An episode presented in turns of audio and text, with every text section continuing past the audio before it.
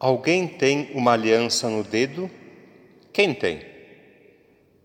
O que essa aliança representa? O que ela significa? O que simboliza? É sinal de um compromisso, um acordo, um pacto, um contrato entre duas partes. No caso do casamento, um homem e uma mulher. E quando este compromisso não é cumprido, a aliança se quebra o relacionamento termina, o casal se separa e a aliança deixa de existir. É possível consertar uma aliança quebrada? Sim, com esforço, com paciência, com dedicação, com amor. É possível sim reconstruir um relacionamento quando as duas partes envolvidas querem e estão dispostas a mudar, a melhorar. A palavra aliança aparece cinco vezes na primeira leitura que ouvimos neste domingo. Ela é usada para descrever a relação de Deus com o seu povo.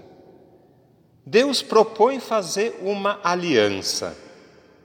O acordo é: eu serei o vosso Deus e vocês serão o meu povo aliança feita, pacto selado, acordo fechado, tudo certo, mas mas não demorou muito para ser quebrada.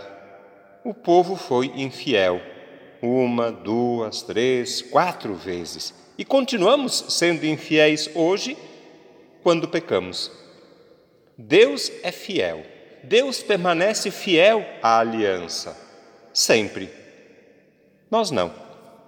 Somos infiéis, andamos por caminhos que não são os caminhos do Senhor, somos fracos, fazemos escolhas erradas, usamos mal a liberdade, cedemos ao tentador e quebramos a aliança.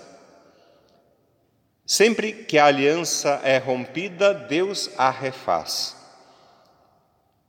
É o sacrifício de Jesus na cruz que marca, que sela uma aliança nova, eterna definitiva de Deus com nós que somos o seu povo.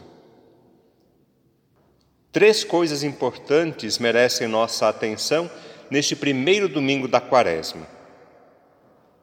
Primeira, Jesus nos ensina a vencer as tentações. Segunda, ele também nos chama à conversão. Terceira, e nos convida a viver com fidelidade a aliança com Deus.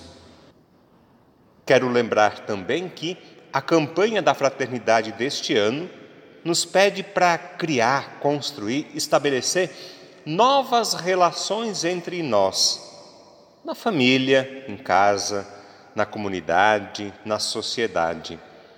Relações que tenham como base e fundamento o diálogo, o respeito, o amor e a fraternidade.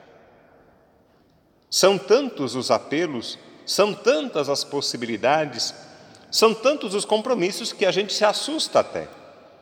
Eu às vezes me sinto assim, pequeno demais, fraco, limitado, com tanta coisa boa para fazer, com tantas exigências. Eu acho que o importante é nunca se acomodar e nem se acovardar. Se incomodar, sim, podemos.